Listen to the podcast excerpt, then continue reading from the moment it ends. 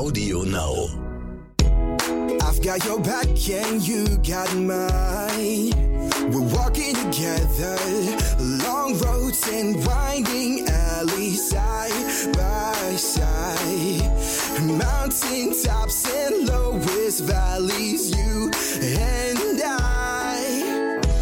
Herzlich willkommen bei Tierisch Menschlich, dem Podcast mit Hundeprofi Martin Rütter und Wissenschaftsjournalistin Katharina Adick.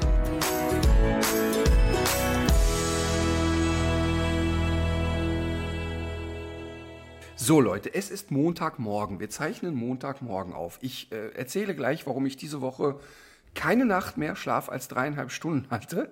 Ähm, aber gestern, gestern am Sonntag war ja ein besonders ereignisreicher Tag, ein besonderes Ereignis quasi. Nämlich Sonntag war Äh, warte. Bundestagswahl. auch, aber vor allen Dingen war Emmas Geburtstag. Nein! Warum weiß ich Doch. das nicht? Und wer hat's vergessen? Ich. Und wer hat's vergessen? Natürlich ich. Ja, so. Der, das Tier wird nie wieder ein Wort mit dir wechseln. Nie mehr. Das kriege ich nicht mehr gerade gerückt, oder? Nein. Überleg mal, die ist jetzt schon neun. Heißt acht Jahre bei mir. Man sieht, man sieht sie ihr nicht an. Man denkt es nicht, wenn man sie trifft. Mir sieht man es nicht an. Äh, mir. Ja, ja, ja, ja. Ja, Chef. Genau. genau, so ist brav. Aber hör mal, ohne Witz, ich habe jetzt vor kurzem mal so Fotos verglichen, die ist schon ganz schön grau geworden. Ja, und wenn man sie, wenn man die jeden Tag sieht, kriegt man das nicht so mit. Ich finde ja, Alma wird immer mehr, äh, die kriegt eigentlich immer mehr so ein Welpengesicht wieder, jetzt je älter sie wird. Die ist ja auch, die ist ja auch neun. Das wird alles irgendwie so runder und weicher. Also mit anderen Worten, auch ich bekomme ein Welpengesicht, weil ich immer runder werde.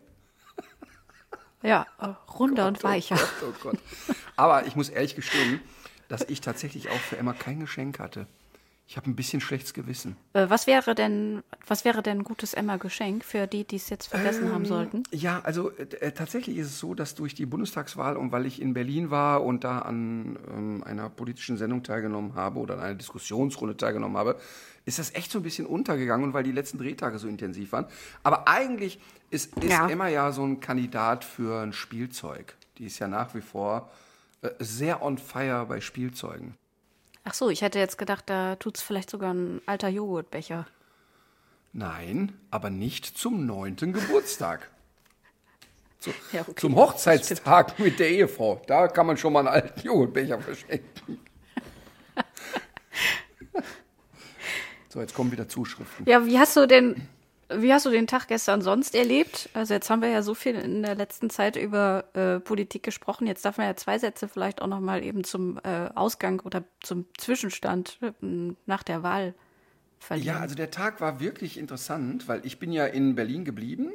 Ähm, vielleicht können wir kurz sagen, Katharina und ich haben jetzt die ganze Woche gedreht und haben am Freitag haben wir noch gedreht mit Jenny Klemmt, einer Tierärztin, die ein, eine mobile Hundepraxis hat und oder eine Tierpraxis, mobile Tierpraxis und die dort in Berlin ähm, Straßenkids und Punkern und Obdachlosen und aber auch älteren Leuten, die in Altersarmut sind, ähm, für, sage ich mal, Umme oder einen symbolischen Preis äh, die Tiere behandeln. Ich habe Jenny ja vor sieben Jahren schon mal getroffen und jetzt gab es ein, was ist eigentlich aus Jenny geworden? Und unter anderem habe ich auch alte Bekannte dort getroffen, also Pankratonne zum Beispiel ist mir wieder begegnet, Kiki ist mir wieder begegnet. Ähm, das heißt, wir waren eh schon in Berlin, du bist dann nach Hause, ich bin dort geblieben, habe Samstag einfach versucht zu gammeln.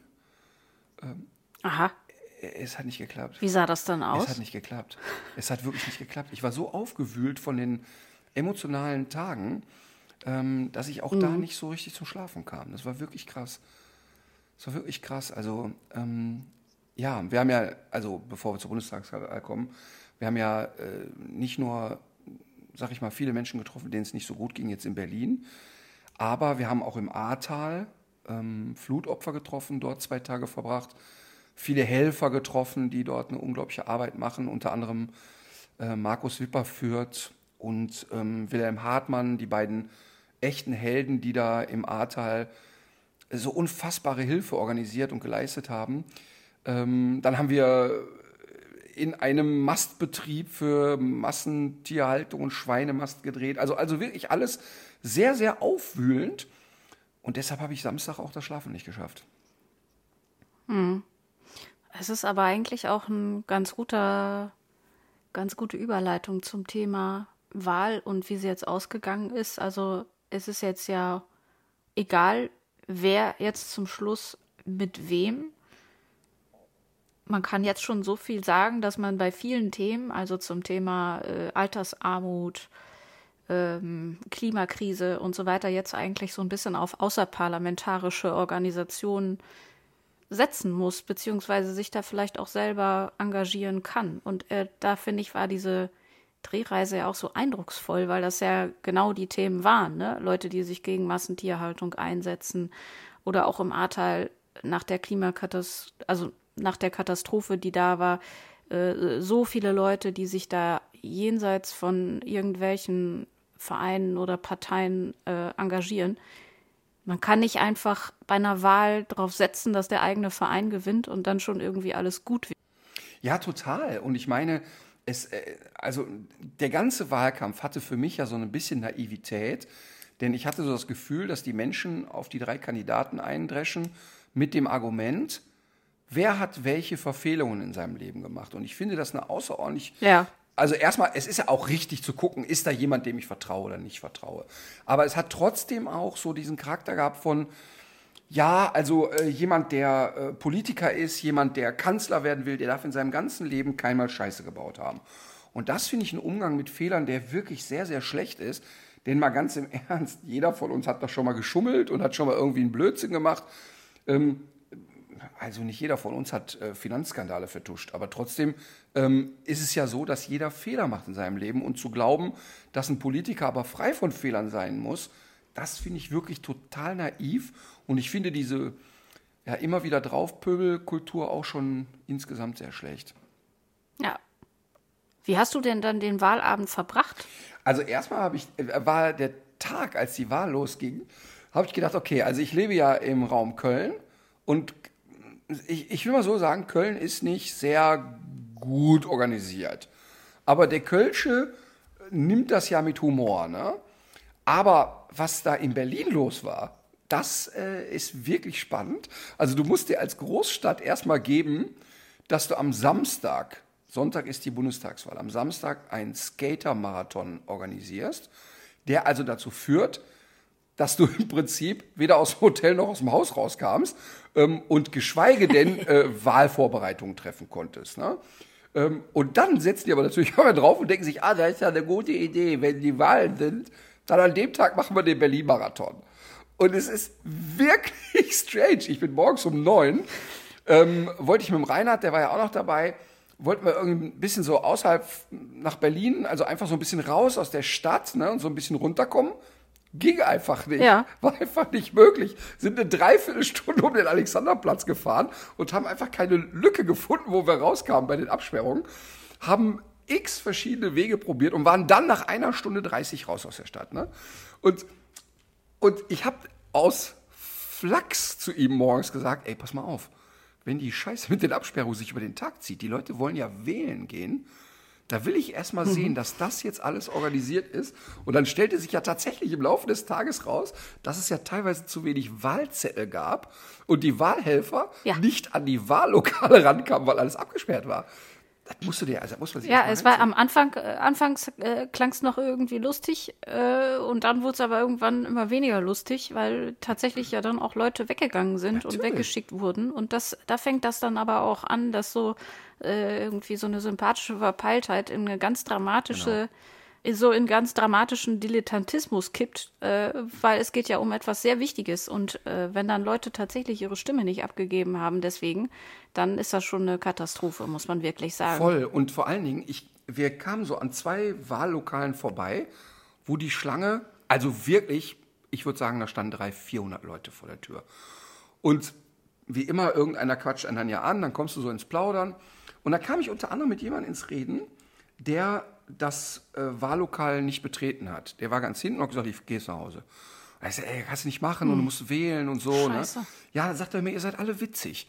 Ich fahre aber gleich auf Mittagsschicht. Ich kann hier nicht anderthalb Stunden jetzt stehen, ist einfach nicht möglich. Dann haben wir den nach vorne gebracht und haben gesagt, hör mal, der muss jetzt hier gleich zur Mittagsschicht, kann der mal eben hier ein Kreuz machen? Einfach, Ach, cool. nee, nee, nee, einfach nein. Ich hab auch schon lange hier gestanden, kam dann. Die Leute, die, War Mario Barth Wahlhelfer? die haben den, die haben den einfach nicht vorgelassen, ne? Also der ist dann auch, der war dann auch total pisst und sagt, er dann, leck mich mit eurer Wahl, ne? Und ich kann den auch ein Stück weit verstehen. Ähm, es ist nicht richtig, dann wegzugehen, aber ich meine, hey, der muss arbeiten gehen dann, ne? Totales Chaos. Ja. Ja. so war also der Tag, ne? Also ich bin tagsüber dann viel so, so, so ein bisschen Atmosphäre geschnuppert und ein bisschen Leute und so. Ja, und dann ähm, war ich ja ab 18 Uhr dann im RTL-Studio, also in, in einem äh, inszenierten Studio da in Berlin unter den Linden oder so. Und habe dann da quasi im Studio die ersten Hochrechnungen, also Peter Klöppel erzählte da und der und dies und das, so ein bisschen mitgekriegt. Und war zunächst total irritiert über die erste Hochrechnung, weil ich dachte, oh, oh, oh shit, jetzt haben CDU und SPD, und es hat sich ja im Laufe des Abends eigentlich nicht groß geändert, jetzt haben die beide um die 25 Prozent. Und dann brach in mir aber der Humor durch und ich dachte, ey, stell mal vor, der Laschet und der Scholz, ne, die nehmen sich jetzt gleich eine gute Pulle Rotwein und sagen, wisst ihr was, jetzt machen wir einen richtig guten Witz, wir machen eine GroKo. Wir beide machen das jetzt hier mal ganz alleine und dann spielen wir Schnick, Schnack, Schnuck, wer Kanzler wird und dann könnt ihr uns alle mal. Das wäre ja mathematisch möglich, ist ja auch jetzt noch möglich mathematisch. Da, da, da, da fand ich den Gedanken auch wieder lustig. Aber, weißt du, was sehr lustig war? Ähm, der, ich, ich war ja dann in dieser RTL-Sendung, wo sozusagen in Anführungsstrichen Menschen aus dem Volke mal gefragt werden sollen, ähm, wie finden Sie denn da so die Wahl? Ne? Und es war sehr, sehr lustig, dass äh, vor der Sendung es hieß, also da, da waren ja alles Leute, die ich kannte, so, ne? Ähm, nein, es wird sich jetzt gesiezt. Es ist jetzt hier sozusagen, jetzt machen wir eine seriöse Sendung, da musst du erstmal ernst bleiben. Ah. Also Frau Ludowig soll ich dann siezen, äh, äh, wo du sagst, hä, was ist jetzt hier kaputt? Und mir sind dann natürlich auch wieder Sachen rausgeflutscht, so, ne? Also ähm, insgesamt war es aber eine heitere Runde und was ich gut fand, dass ähm, es dann auch nicht zu bedeutungsschwanger wurde und a- eigentlich es jetzt darum ging, mal zu sagen, was bedeutet jetzt so eine Wahl eigentlich für einen und wie findet man das? Fand ich eigentlich ganz cool. Ja. Okay, dann können wir jetzt eigentlich zu den äh, wichtig, wirklich wichtigen Themen überleiten. Oh ja. Nach dem Motto, und nun zu etwas völlig anderem. Und, und, und für mich ja, ne? zu etwas, ich will mal sagen, etwas bedeutungsvollerem, spektakulärerem. Das ist wirklich, also, also ich finde, das ist auch eine Art Wahl, die da stattgefunden hat. Ja. Also ich glaube, wenn man so in 50 Jahren äh, vielleicht zurückblickt auf dieses Jahr, dann sollte man sich die Frage stellen, ist es wirklich die Bundestagswahl, was dann, was dann so äh, das Thema in der Chronik ist, oder ist es das Thema, über das wir später sprechen möchten? Und das wird letztlich, ist das die eine Frage der Geschichtsschreibung. Genau. Und, Das können wir jetzt noch gar nicht ja, absehen. Und ich kann jetzt schon sagen, da hat ein Mensch wirklich Geschichte geschrieben. Ja. Übrigens, äh, ich muss mich noch kurz entschuldigen. Ich ähm, habe hier so eine Fliege in der Bude gehabt. Die ist tatsächlich ein paar Mal sehr nah am Mikro vorbeigeflogen. Ich habe versucht, die wie so ein Chamäleon abzuschießen, äh, zu fangen. Es ist mir nicht gelungen. Sie, sie ist aber auf dem Weg nach draußen. Du wolltest sie, nee, nee, sie weiß, sitzt auf deinem Ellbogen. Unterarm, rechte Hand, da.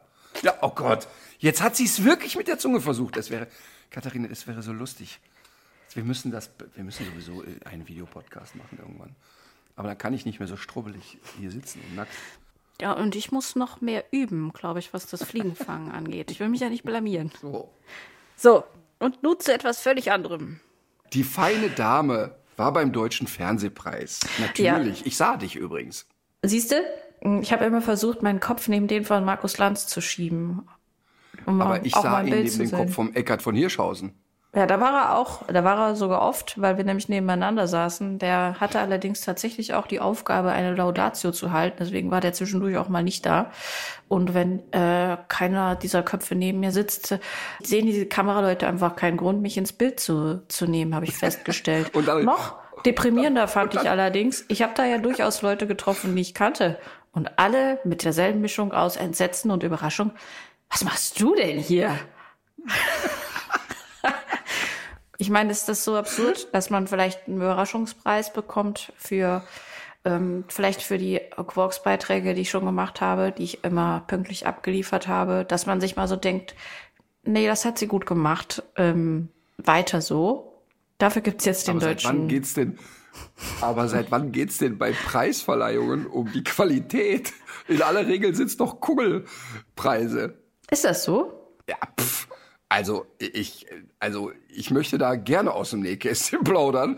Äh, also ich sag mal, der Deutsche Comedy-Preis wurde ja dann doch regelmäßig an die Leute verliehen, die an der richtigen Stelle die richtigen Verträge unterschrieben haben. Also äh, da, da, also da geht ja keiner davon aus, der da jemals einen Preis gewonnen hat, dass der ähm, wirklich aus reiner Aufrichtigkeit verliehen wurde. Wobei aber ich sagen ist, möchte, Da ist es aber eine unabhängige Jury, die ähm, bewertet.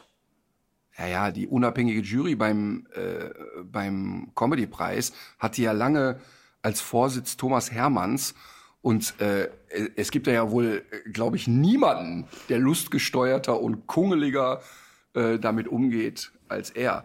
Also Hast du das mit, hast du mit halt- deinen Anwälten gesprochen? Für, Nee, ich war ja, ich war ja nie nominiert. äh, das ist ja nicht Comedy, weil ich da mache. Nein, aber nee, also man muss da dazu sagen, ähm, dass natürlich, ich habe ja da auch mal Laudatio gehalten auf Preisträger und so, was man natürlich sagen muss, dass da auch schon in aller Regel die richtigen nominiert sind. Ja. Und ähm, dass da äh, beim Comedy-Preis, also ich spreche jetzt wirklich nur von Live-Comedy und so weiter. Ich rede jetzt nicht von, wer ist der lustigste Schauspieler und sonst was, da kenne ich die Mechanismen nicht. ja. Aber wenn es wirklich um Comedy-Programme geht, da ist es tatsächlich immer eigentlich nur einen sehr real objektiven Preis, den im Dauerabonnement 13 Jahre lang oder so Mario Barth gewonnen hat. Ähm, da ging es nämlich ganz stumpf um die Messung, wer hat die meisten Tickets verkauft. Und da ist seine Heiligkeit aus Berlin eben immer noch die unangefochtene Nummer eins. Und da gibt es auch keine Diskussionen drüber. In einem Jahr war es, glaube ich, mal Bülent meine mein ich zumindest. Aber auf jeden Fall, ähm, das ist ja sehr objektiv. Aber was ist das beste Comedy-Programm? Also wer bewertet das und so? Ähm, das ist halt sehr, sehr schwierig. Aber Das kann man doch messen. ähm, ja, ja, das, Das kann anhand der eingespielten Lacher kann man ja, das das, messen. würde sicherlich, äh, das wäre sicherlich zu verobjektivieren, würde mich interessieren. Aber ich finde es auch interessant, dass du sagst, ähm, dass du ja keine Comedy machst, weil das war ja auch so das äh, erste, was mir aufgefallen ist, als ich mal in der Köln Arena gewesen ähm, bin, bei dir im Programm. Das ist ja tatsächlich, äh, in erster Linie ist das ja immer noch ein Vortrag, den du da hältst. Also ein extrem unterhaltsamer Vortrag, aber ich war richtig positiv überrascht, weil ich mich ja immer sehr freue, wenn ich schlauer irgendwo rausgehe, als ich reingegangen bin. Man nimmt ja doch äh, noch sehr viel mit. Also das fand ich äh, schon cool. Ich glaube, das denk, das, das würde auch, ähm, also das hat mich äh, erstmal überrascht. Ich habe da gedacht, das wird ein lustiger Abend, aber es war nicht nur ein lustiger Abend. Also das ist im, tatsächlich ja auch im Prinzip der Ansatz. Also wenn ich ein Programm schreibe oder wenn wir das schreiben, das mache ich ja nicht alleine, der Michael, ähm, der Ralf, der Alex, früher der Jan waren ja immer dabei. Ähm, da ist es so, dass ich äh, zu Anfang wirklich ganz stumpf aus der fachlichen Ecke komme. Also ich erstmal einfach schreibe so, was sind die Themen, die ich gerade wichtig finde. Ähm, von mir aus, Hund zieht an der Leine, Hund kommt nicht, Hund äh, beißt jemand, was auch immer. Dann schreibe ich das erstmal fachlich runter. Was ist da passiert? Wie kann man das wieder wegkriegen? Das wäre wirklich ganz trocken. Dann kram ich in meinem Kopf, habe ich zu so einem Fall schon mal ein Beispiel erlebt. Und bei 6.500 Hunden, die ich persönlich im Training hatte, sind natürlich viele, viele bunte Geschichten dabei. Ja. Dann erzähle ich die Geschichte mit diesen Leuten. Dann wird die schon sofort lustig. Und dann fangen wir an. Wir schließen uns dann für vier, fünf Tage weg. Ähm, meistens gehen wir dann nach Mallorca, weil das Wetter einfach gut ist. Wir gehen da aber nicht aus dem Haus raus, sondern wir schließen uns da wirklich ein, sind da ganz brav, gibt's kein Alkohol, kein gar nichts. Ähm, und dann fangen wir an, das zu verdichten und zu sagen, wo kann man noch einen One-Liner reinpacken, welche Reihenfolge kriegt das. Und das ist dann ähm, wirklich Handwerk. Aber ich will auf gar keinen Fall in so eine Richtung gehen, hier kommt ein Hund zum Arzt oder was, Ja. ne? also irgendwie Hundewitze erzählen. Aber um auf den Oder Comedy-Preis zurück Hündinnen und Rüden. Was sind die Unterschiede? Das könnte auch die Basis, äh, die Comedy-Basis für ein Programm sein, oder? Ja, da ist schon jemand sehr weit mitgekommen. ähm, aber Was ist mit Emma? ähm, Finde ich, Emma spielt gerade mit Luna. Ach so, Also, aber Luna will nicht, oder was? Doch, doch, Luna. Aber wenn die beiden spielen, ist äh, Luna quasi das lebende Quietschtier für Emma. Ach ja, stimmt. Ähm, aber um auf den Comedy-Preis zurückzukommen, ich sag dir ganz ehrlich, in der Anfangsphase, als ich so aufplöppte, mhm. war das dann ein Thema, ey, komm hier mal nominieren für einen Comedy-Preis. Und da habe ich immer mich total gewehrt und habe gesagt, nee, ich möchte das nicht, weil ich vor 10, 12 Jahren diese Angst hatte, dass ich dann nicht mehr als Experte wahrgenommen werde. Ja. Würde ich heute für einen Comedy-Preis nominiert werden, ähm, egal in welcher Kategorie, äh, schwerster Comedian weltweit oder begnadetster äh, Polonaise-Tänzer, ich würde den Preis einfach nehmen und mich da sehr darüber freuen. Also ich bin aus dieser Phase raus, wo ich glaube, ich muss rund um die Uhr betonen, dass ich mich auskenne. Ja. Gut, ich hoffe, so, aber du warst, wir waren stehen geblieben. Du, du, wir waren äh, stehen geblieben. Du warst beim Deutschen Fernsehpreis und immer, wenn Eckert nicht da war, hast du dich an Markus Lanz gerieben. Ich habe einfach immer versucht, meinen Kopf neben einen prominenten anderen Kopf zu schieben, so wie Andreas Scheuer das ja eine Zeit lang gemacht hat. Der ist ja bei den Interviews immer aus der Schulter von Horst Seehofer rausgewachsen. Und so ist der ja eigentlich erst dahin gekommen, wo er jetzt ist. Und da habe ich gedacht, wenn das so klappt, ich versuche das jetzt einfach mal. Also das heißt, wenn man sich regelmäßig an Horst Seehofer reibt, ist man mhm. irgendwann die verspottetste Person ja, Deutschlands? Das ist äh, genau. Aber zuerst verdient man natürlich auch sehr viel Geld. Und das Problem ist jetzt, dass wenn ich hinter Horst Seehofer stünde, dass ich dann ja nicht mehr zu sehen bin. Das heißt, ich muss gezielt Veranstaltungen ansteuern, wo die Menschen sitzen. Oder auf Stelzen laufen. Kannst du Stelzen laufen? Nee, äh, besser nicht, wirklich, besser hm. nicht, nein. Aber in deiner Kindheit hast du das da gemacht? Doch, ja, ja, durchaus. Ich habe das auch seitdem nicht mehr gemacht, aber ich konnte das ganz gut. Ich konnte Treppen hoch und runter laufen und so. Ich habe ja ein bisschen Angst vor Leuten auf Stelzen, ne? vor allem wenn die auch noch kostümiert sind. Das ist nee, mir ein bisschen peinlich, nicht. aber. Also echte Angst im ja. Sinne von Therapiebedarf? Nö, äh, vor allem, weil die mir so oft dann doch gar nicht ähm, begegnen, wie du jetzt vielleicht dachtest. Aber ich kann das überhaupt nicht greifen. Ich war davon äh, selbst auch überrascht, als, als ich das das erste Mal erlebt habe. Aber ich habe wirklich so eine Angst, dass ich unter Tisch klettern will, wenn ich das sehe. Aber was glaubst du denn, was passiert denn im maximalen Fall? Soweit denkt mein Echsenhirn in dem Moment gar nicht. Das ist ja Das ist viel archaischer. Das ist, ist, viel unmittelbarer. Das ist so wie wenn, wenn, wenn du eine Spinne siehst und äh, kurz erschreckst oder keine Ahnung. Okay, dann kann ich mir jetzt schon vorstellen, dass ich auf der diesjährigen Weihnachtsfeier ähm, durchaus einen Jongleur auf Stelzen bestellen könnte. Da werde ich ja ähm, wahrscheinlich gar nicht sein, denn ich bin ja ein. Weil du nicht prominent genug bist? Weil ich nicht festangestellt genug bin. Oh nee, das stimmt nicht ganz. Ähm, du kannst dir ziemlich sicher sein, dass du bei der Weihnachtsfeier dabei bist, uh. denn bei uns ist es ja so, dass die Freiberufler die bei uns sehr regelmäßige Projekte machen. Also wir reden jetzt nicht von einem Cutter, der drei Minuten geschnitten hat. Ja. Aber ähm, die, die, also zum Beispiel der Joachim Vollenschier ist ja Dauergast bei uns und er ist auch nicht festangestellt. Mhm. Ähm, aber das machen wir eigentlich immer, dass wir die Freiberufler, die viel für uns machen, und ich sag mal, wenn man äh, mit dem alten Mann hunderte von Folgen ähm, Podcast macht und wir drehen ja auch dieses Jahr einige Sachen. Dann hat man sich das verdient. Da sind die, da sind die Chancen auf die Weihnachtsfeier wahnsinnig groß. Ah, okay. Ja, gut, dann äh, bin ich mal gespannt. Hm. ich übe Stelzenlaufen bis dahin. So, pass auf, ich, Deutscher Fernsehpreis. Was hat ja. dich da hingetrieben, mal ganz ehrlich? Ähm, was hat mich da eigentlich Oder ist es so glamourös, wie, wie sich Lieschen Müller das zu Hause vorstellt? Ist es wirklich Glamour? Nee, mich hat tatsächlich äh, so ein bisschen die Neugierde dahin getrieben. Und ich hatte tatsächlich auch mit meinem Kollegen Eckart von Hirschhausen äh, noch ein bisschen was zu besprechen. Also wir arbeiten ja gerade an verschiedenen Formaten und dann äh, hat sich das so ergeben. Also dann sind wir da einfach zusammen hingegangen und haben zwischendurch ein bisschen über Formatideen gequatscht und so weiter. Wir treffen uns jetzt nicht privat oder so. Er hat sehr viel zu tun. Ich habe im Moment ja auch äh, irgendwie verschiedene Projekte und dann war das so ein bisschen so das äh, Angenehme mit dem Nützlichen verbinden an dem Abend. Und ich habe auch ein paar äh, Kollegen aus ganz anderen Richtungen getroffen. Was verschüttest du dich jetzt schon wieder so aus vor Lachen? Ja, weil ich ja weiß, wenn man auf so einer Veranstaltung sitzt, die Leute stellen sich das so spannend vor, ne? Und ja. für mich, weil sowas geht ja dann auch mal gerne vier Stunden. Fünf. Es Und es war arschkalt. Fünf. Es ist, es ist Pain in the Ass. Das heißt, fünf Stunden purste Langeweile. Es gibt dann drei, vier gute Beiträge, über die ich mich dann freue. Aber deshalb ist es schon richtig, dass ihr euch im Publikum trefft, um dann die wichtigen Dinge zu besprechen, Ja. während die Veranstaltung läuft. Ich habe aber auch auf der anderen Seite der Sitzreihe habe ich ähm, sehr nette Menschen kennengelernt, die da einfach zufällig saßen, mit denen ich mich auch sehr gut unterhalten habe. Also das war das war kein verlorener Abend. Nein, also ähm, ich stichel ja jetzt ein bisschen, aber es gibt tatsächlich wenige Veranstaltungen, die so in dieser Kategorie sind, zu denen ich gerne gehe. Und bei mir ist es eben tatsächlich, ich gehe echt gerne zum Comedy-Preis, ähm, weil es am Ende wie eine Art Klassentreffen ist. Ja. Das heißt, du triffst die ganzen Bekloppten, an denen du wirklich viel Spaß hast, auf der Aftershow-Party und nach ungefähr einer Stunde der Aftershow-Party gibt so eine unausgesprochene äh, oder so ein unausgesprochenes Ritual, dass immer dieselben Leute, die, die ich am allermeisten schätze, sich aus dem Staub machen und dann privat im Savoy treffen.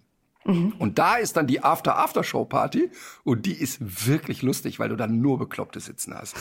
Und wenn du Atze Schröder und Co. an der Bar sitzen hast, dann musst du dir wirklich keine Sorgen machen, dass es ein schöner Abend wird. Ja, so prominent waren die Leute, mit denen ich mich unterhalten habe, äh, zum großen Teil nicht. Aber ich habe Nein, nein, es geht gar nicht um die Prominenz, sondern Ja. diese Leute, von denen ich dann rede, ähm, die sind wirklich lustig. ach so, ja. Weißt du, es, Ja. ne, es gibt ja auch Ah, ein paar, die verstehe. auf der Bühne sehr, sehr witzig sind, Ja. aber im privaten Leben eher einen Stock im Arsch haben.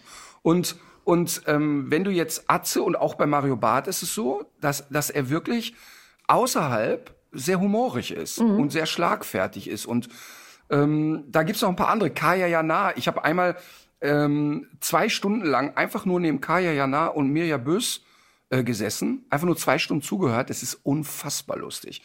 Und da frage ich mich immer, warum man daraus keine Sendung macht. Einfach nur setzt die mal dahin und lasst die labern. ja. Das ist einfach schön. Aber ansonsten hier so deutscher Fernsehpreis, Bambi und den ganzen Gebimmel, ähm, für mich ist das nix. Ich langweile mich da kaputt und dann Anzug und so ist ja sowieso nicht meins. Mhm. Ja, Hast du Kleidchen angehabt? Nee.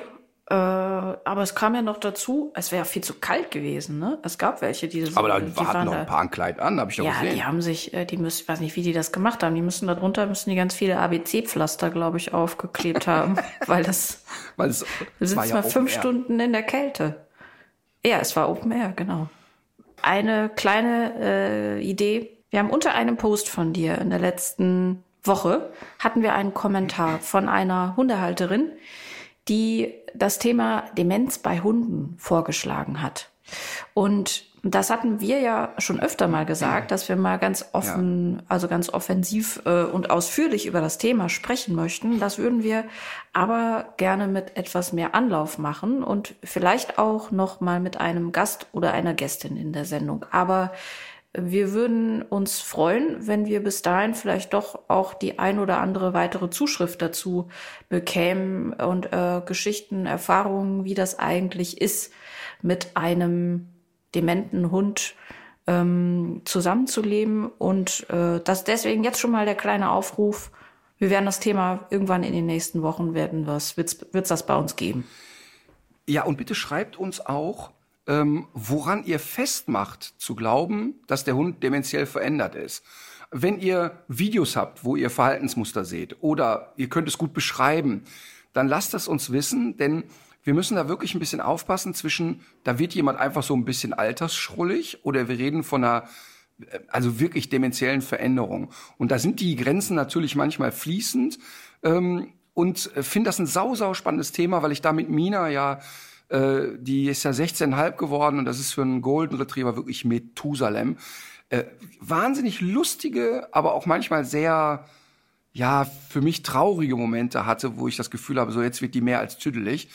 Und äh, also bitte schreibt uns sehr detailliert und gerne sehr ausführlich, woran ihr festmacht, dass euer Hund jetzt in Richtung Demenz tendiert oder es längst getan hat. Genau, so. Und du wippst doch jetzt eigentlich schon die ganze Zeit unruhig auf dem Stuhl herum, weil du über etwas Ja. ganz anderes reden willst. Genau, ich Lass habe es nämlich raus. was ganz Schönes für dich vorbereitet. Ja, ich Komm, kann's mir du willst es vorstellen. doch auch. keine Ahnung das ging den Kilometer am Poppes vorbei. Definitiv. Zum Glück höre ich nicht richtig, aber ich weiß genau, was du da treibst. Zwei Sterne sind gebucht. Oh. Hast du eigentlich den Text geschrieben? Du spürst es, oder? Ich sehe eigentlich vor allem deine, deine Moves dazu. Aber ich höre es eigentlich gar nicht richtig. Du fühlst es doch auch. Äh, nein.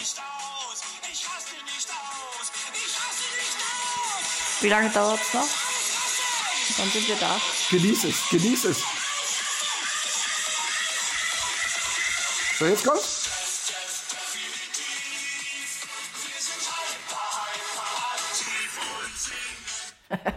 Detlef Steves. Wir, wir haben quasi, das habe ich ihm auch persönlich so gesagt, deshalb kann ich es hier wiederholen, Frankensteins Monster geschaffen. Ja. Das jetzt Das eigenständig durch die.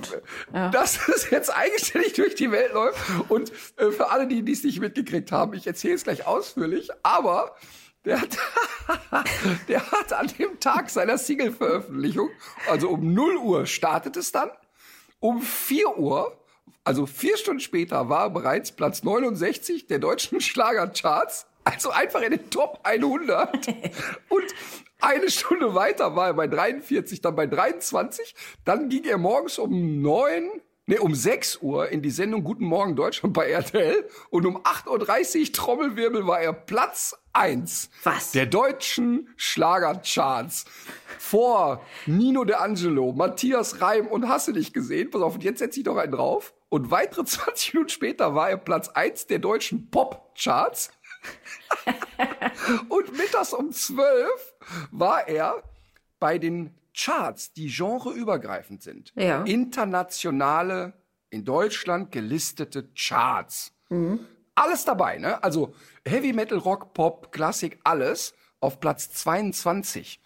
Und hinter ihm waren so, sag ich mal, Namen, die man eigentlich nicht kennt. David Guetta, Ed Sheeran. Alle hinter. Wa- Was? Aber auch was gibt's denn Schöneres? Die Kaffeemaschine freut sich auch gerade, höre ich. Ich höre sie nicht, die Kaffeemaschine. Ich meine, was gibt's denn Schöneres, als das Detlef Stevens in den Charts vor Leuten wie Ed Sheeran ist? Das ist für mich der größte Geniestreich, den wir alle gemeinsam jemals getan haben. Aber wieso ist- ihr alle gemeinsam? großartig. Was habt ihr denn da eigentlich gemacht? Wie habt ihr das eingefädelt? Also, Ja, auf, Wie- wie macht man sowas? Wie folgt. Ja, wie macht man sowas? Das haben wir uns auch gefragt. Ähm, also die, die Geschichte, ich hole ein bisschen aus, fing eigentlich an letztes Jahr Weihnachten oder um die Weihnachtszeit. Äh, rief mich Darwin Herr Brüggen an. Darwin Herr Brüggen ist ein junger Musiker, der mal DSDS gewonnen hat, der aber Warum es so besonders war, dass er gewonnen hat, er, er passt nicht so in dieses Raster. Der war zu der Zeit noch äh, Altenpfleger, kam mit der Brille und mit seiner Lederjacke und einer Gitarre unterm Arm und hat so handgemachte Musik gemacht. Und eigentlich passte der nicht in dieses, ja, tanz mal und hüpf mal und so. Der hat so sein Ding gemacht und hat das gewonnen. Und der kann tatsächlich singen. Und der ist halt sehr sozial engagiert, ist sehr mit Altenpflege und Krankenpflege und so weiter beschäftigt und hatte im November die Idee, ich lasse Prominente mit mir gemeinsam ein Lied singen und die Erlöse gehen in ein Hospiz. Rief also alle möglichen Leute an und sagte, pass auf, könntest du mit mir Halleluja singen? Und ich schneide das so aneinander und dann, ich brauche eigentlich nur eure Namen und irgendwie zwei Zeilen. Und dann habe ich gesagt, Darwin, ehrlich, ich gerne, wenn ihr ein Video macht, ich komme da als Nikolaus durchs Bild, aber ich werde alles tun, nur nicht singen. Ja. Und ich spende auch was oder Danke. ist mir alles wurscht, aber ich auf keinen Fall, genau, danke. Ne? So, der Defi sagte aber, und die beiden kennen sich schon viele Jahre ziemlich gut, ich komme auf jeden Fall. Ich sing das. Ich kann das auch singen. Pass auf, als der Defi den ersten Ton gesungen hat, sind die Fliegen von der Wand gestürzt, weil die sich mit den Flügeln die Ohren zugehalten haben. Und der Defi stand aber vor dem Mikro und war so bei sich und war so gefühlt. glücklich. Der, pass auf, der hat's gefühlt. Der Darwin Herr Brüggen hat danach gesagt, das Schöne ist wirklich, der Defi fühlt die Musik. Wir haben nur ein Problem. Die Musik fühlt nicht den Defi. Und so, jetzt wurde auf jeden Fall dieses Lied gemacht. Da haben noch einige andere, also auch ein paar, die singen konnten, Mark Terenzi und keine Ahnung mitgemacht. Und es kam äh, Geld zusammen fürs Hospiz. Super Geschichte. Ich stand mit dem Blümmelmütze und Kostüm da. Alles war gut. Seitdem sagt der Defi immer, "Boah, irgendwie, ich hätte so Lust, mal ein Lied aufzunehmen. Und dann, und ich bin ja jemand, ich finde ja total geil, wenn jemand so seine Träume irgendwie lebt und das tut ja keinem weh. So, und dann passiert Folgendes. Es entsteht der Skandal mit Michael Wendler. Und Wendler äh, haut Verschwörungstheorien raus und sein Manager Markus Krampe distanziert sich und sagt, okay, das geht so hier nicht weiter. Das ist eigentlich ein Fall für einen Therapeuten. Ich beende die Zusammenarbeit. Da ist okay. also eine Stelle frei geworden. Pass auf, und jetzt passiert wieder das Lustige. Detlef und Krampe kennen sich, haben mal bei einem Charity-Fußballturnier bei Lukas Podolski sich kennengelernt. Telefonieren irgendwie und der Krampe sagt so, boah, das ist aber jetzt keine schöne Zeit, was da auf uns einprasselt und so weiter. Defi sagt zu ihm, hör mal, wenn ich du wär, ich würde jetzt ein Fernsehformat machen, ich suche den nächsten Popstar. Krampe sagt, hör mal, das ist eine richtig geile Idee, das machen wir. Und ich habe schon einen, der es macht. Ja, wer denn? Ja, du. So, pass auf. Fünf Minuten später ruft der Defi bei mir an und sagt, hör mal, ähm, ich hatte da so eine Idee. Ich glaube, ich werde jetzt äh, Schlagerstar. Ja, wie jetzt? Ja, hat er so erzählt. Aber ich bräuchte irgendwie eine Firma, die produziert. Innerhalb von 25 Minuten saßen wir im Büro mit den ganzen bekloppten Mitarbeitern von mir zusammen. Defi hat so gesagt, ja, wir wollen Schlagerstar machen. Und alle, die im Raum saßen, sagten, ey, was eine lustige Idee. Genau das machen wir. Dann haben wir eine Stunde später bei Vox angerufen und haben gesagt, hör mal, ihr, ihr werdet uns für bekloppt erklären, aber wir glauben, dass der Detlef ein Schlagerstar wird. Innerhalb von, und das habe ich bei Vox so noch nie erlebt. Innerhalb von einer Stunde hatten die sich alle zusammengetrommelt und gesagt, hör mal, wisst ihr was? Genau so machen wir das. Dann haben wir mit denen vereinbart, sechs Folgen, a 50 Minuten, Detlefs Reise, Schlagerstar zu werden. Und da, was, ich habe jetzt ein bisschen Gänsehaut beim Erzählen, das kann man vielleicht nicht nur nachvollziehen, weil man das jetzt äh, vielleicht auch albern findet, aber was da passiert ist in den letzten vier Monaten, der ganze Prozess ging jetzt vier Monate, der Detlef, ähm, wenn man sich nicht mit dem beschäftigt hat, nimmt man den ja wahr als jemand, der sehr laut ist, sehr prollig ist, sehr drüber sein kann. Der hat aber sein Herz derart am rechten Fleck und ist sehr Ja. ehrlich, sehr authentisch. Das ist so ein Typ, den kannst du wirklich nachts um drei anrufen und dann ist der einfach da. Und ich habe immer mit ihm geredet und gesagt, guck mal, die Leute nehmen nicht immer bollerig wahr, aber diese emotionale, diese herzliche Seite. Und da sagt er natürlich, ja, aber guck mal, ich stehe für das Palaver machen. So bin ich bekannt geworden und die Sender und alle wollen diese Nische. Ich kann da nichts anderes machen. Okay, wir also die Reise gemacht. Defi nimmt Gesangsunterricht bei Juliette Schoppmann. Defi äh, muss Tanztraining nehmen. Defi kriegt von Leuten äh, Lieder geschrieben, die die ganzen Partyschlager gemacht haben. Also die die Mickey Krause Lieder schreiben und so, also Profis. Ach so, das warst doch nicht du. Nein, das war nicht ich. Bei mir wären da ganz andere Dinge bei rausgekommen. Ähm, also wirklich Profis, dann Profikomponisten und so weiter und so fort. Und alles wurde auf ihn zugeschustert. Und ich habe wirklich selten einen Menschen gesehen, der so emotional, so euph- euphorisch, aber auch so ängstlich war. Der Defi, ich weiß nicht, wie oft der in der Sendung weint, weil der to emotional total überfordert ist. Der ging zum ersten Vorsingen zu Juliette Schoppmann. Ja. Und der hat einfach 48 Stunden nicht geschlafen vor Angst, weil er immer gesagt hat, was passiert, wenn ich da hinkomme und ein Profi-Coach sagt mir, Detlef, egal was wir mit dir machen, das kann nicht funktionieren. Der sagt, da ist der Traum jetzt schon vorbei. Und dann kam der da hin und Juliette ist ja wirklich Profi, aber eben auch sehr empathisch. Die hat den singen lassen und den angetrieben und den richtig hochgedreht und hat den einfach am Ende gedrückt und gesagt, pass mal auf, Pavarotti nein, Schlager auf jeden Fall. Da ist was da, wir trainieren jetzt, wir üben das jetzt und der war, der hat wirklich geweint vor Rührung und der war so unfassbar emotional auf dieser Reise. Das kannst du dir echt nicht vorstellen. Und dann sind wir immer einen Schritt weitergegangen. Dann sind wir nach Mallorca geflogen. Da musste er in einer kleinen Kneipe auftreten. Ey, die Leute haben den so abgefeiert und die lieben den derart. Und dann war der Song irgendwann fertig und dann haben wir natürlich auf alle Marketing-Tuben gedrückt. Detlef ist sehr vernetzt, hat alle möglichen prominenten Leute gebeten, komm bitte, push das ein bisschen mit. Und dann ging die Party los. Und jetzt sitzt er da und kann für den Rest seines Lebens sagen, ich hatte einen Nummer 1 Hit. Ja, krass. Wir haben oder? das gestern gefeiert, wir haben ihm eine Torte gemacht, wir hatten im Vorfeld schon eine Torte mit seinem Logo gemacht und so, weil wir alle gesagt haben, und selbst wenn das keiner hört, das ist so mutig, was der gemacht hat und das ist so, ich finde auch so ein Vorbild, dass die Leute sich trauen, ich meine, wie viele Menschen sagen auf dem Sterbebett oder sagen diesen Satz, ach, hätte ich doch mal. Ja. Ne, hätte ich's doch mal gemacht, egal was. Und wenn es nur ist, eine Wanderung durch die Eifel oder ich weiß nicht jetzt, ich finde kein schlaues Beispiel, ne? aber die Menschen sind oft, ich traue mich das nicht. Und der hat sich das getraut und das fand ich wirklich sensationell. Das ist generell ja wirklich so, dass die Leute am Ende ihres Lebens sich mehr Gedanken darüber machen, über Sachen, die sie nicht gemacht haben, als Dinge getan zu haben. Und das insbesondere auch ganz oft fällt, dass man sich viel zu lange auch Gedanken macht, äh, was andere Lo Leute so von einem denken. Genau. Und, und ich kann dir ehrlich nur sagen, ich habe den ja erlebt, der hat, wir haben ja bei, als wir Hundeprofi at Home in der Corona- äh, Pandemie haben wir ja so eine Sendung von zu Hause gemacht und haben Defi und ich immer Wetten gemacht und Spiele gespielt. Und einmal hat er eine Wette verloren und als Strafe musste er mit mir auf die Bühne und einen zehnminütigen Stand-up machen. Der hat sich so einen Knoten in die Beine gemacht und der war, wo der sonst echt große Schnauze hat, der war so ängstlich, so unsicher, es war eine Katastrophe. Und für den ist das Auftreten wirklich nicht aus der Hüfte zu schießen. Also das ist nicht, dass der automatisch dieses Bühnengehen hat.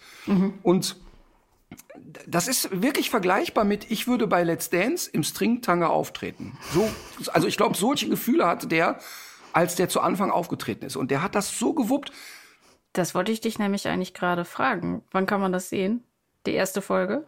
Defi, äh, die erste Folge kommt erst im Frühling, Ja. ähm, weil er ja noch viele Prüfungen zu bestehen hat. Eine Prüfung ist zum Beispiel, dass er Sonntag live im ZDF-Fernsehgarten auftritt. Was? Oh ja. Oh ja. Und auch das ist ja echt ein Till Eulenspiegelstreich. Du rufst da im Fernsehgarten und sagst, hör mal, wir haben eine geile Idee, der Detlef Stevens will mal kommen. Ja, was will der denn machen? Ja, singen. Und dann ist erstmal, hallo? Stille. Hallo? Ist da noch jemand? Ja, wie singen? Ja, der singt jetzt. Ja, pff, finden wir jetzt komisch, aber schickt uns doch mal das Lied. Haben wir da das Lied geschickt und haben gesagt, ja, finden wir geil, gut, komm. Und weißt du, und da geht's gar nicht um Musikgeschmack und ich kann total verstehen, wenn jemand sagt, ich kann auf so einen Partyschlager-Gedöns nicht, kann ich total verstehen. Aber es geht einfach darum, dass der sich da so austoben kann und ganz offensichtlich zeigen die Chartplatzierungen, dass es eine Menge Leute gibt, die das einfach geil finden. Sind es Chartplatzierungen, die darauf hindeuten, ähm, wie oft das Lied angespielt wurde oder wie oft es gekauft wurde oder runtergeladen? Downloads. Und also das heißt, also finanziell ist das natürlich, du kannst in Deutschland mit Downloads deiner Lieder kein Geld verdienen. Ne? Also, Da sind die also finanziell, ja. Ja, finanziell ist das für ein Defi wirklich nicht spannend. Also ich sag mal, also ich glaube, dass wir am Ende nicht mal die Torte raus haben. Also das ist wirklich, also das ist gar nicht die Idee. Also es ging da auch an der Stelle gar nicht darum, ähm, wie machen wir Detlef reich, sondern es ging wirklich darum zu sagen, da Ja. lebt jemand seinen Traum aus und das Ganze gipfelt, dass der im Oktober vor 30.000 Leuten in der Schalke Arena auftreten muss. Und äh, da- das ist Wahnsinn. Als Vorprogramm von Beyoncé? Nee, da gibt's ja so, ja, dann will die ja nicht mehr auf die Bühne. Nee. Das ist dann die, das ist dann die Bub Rolling Stones Geschichte. Kennst du die? nee. Die im, im damals noch Müngersdorfer Stadion in Köln haben die Rolling Stones eine Vorband gesucht und ähm, das wurde Bab.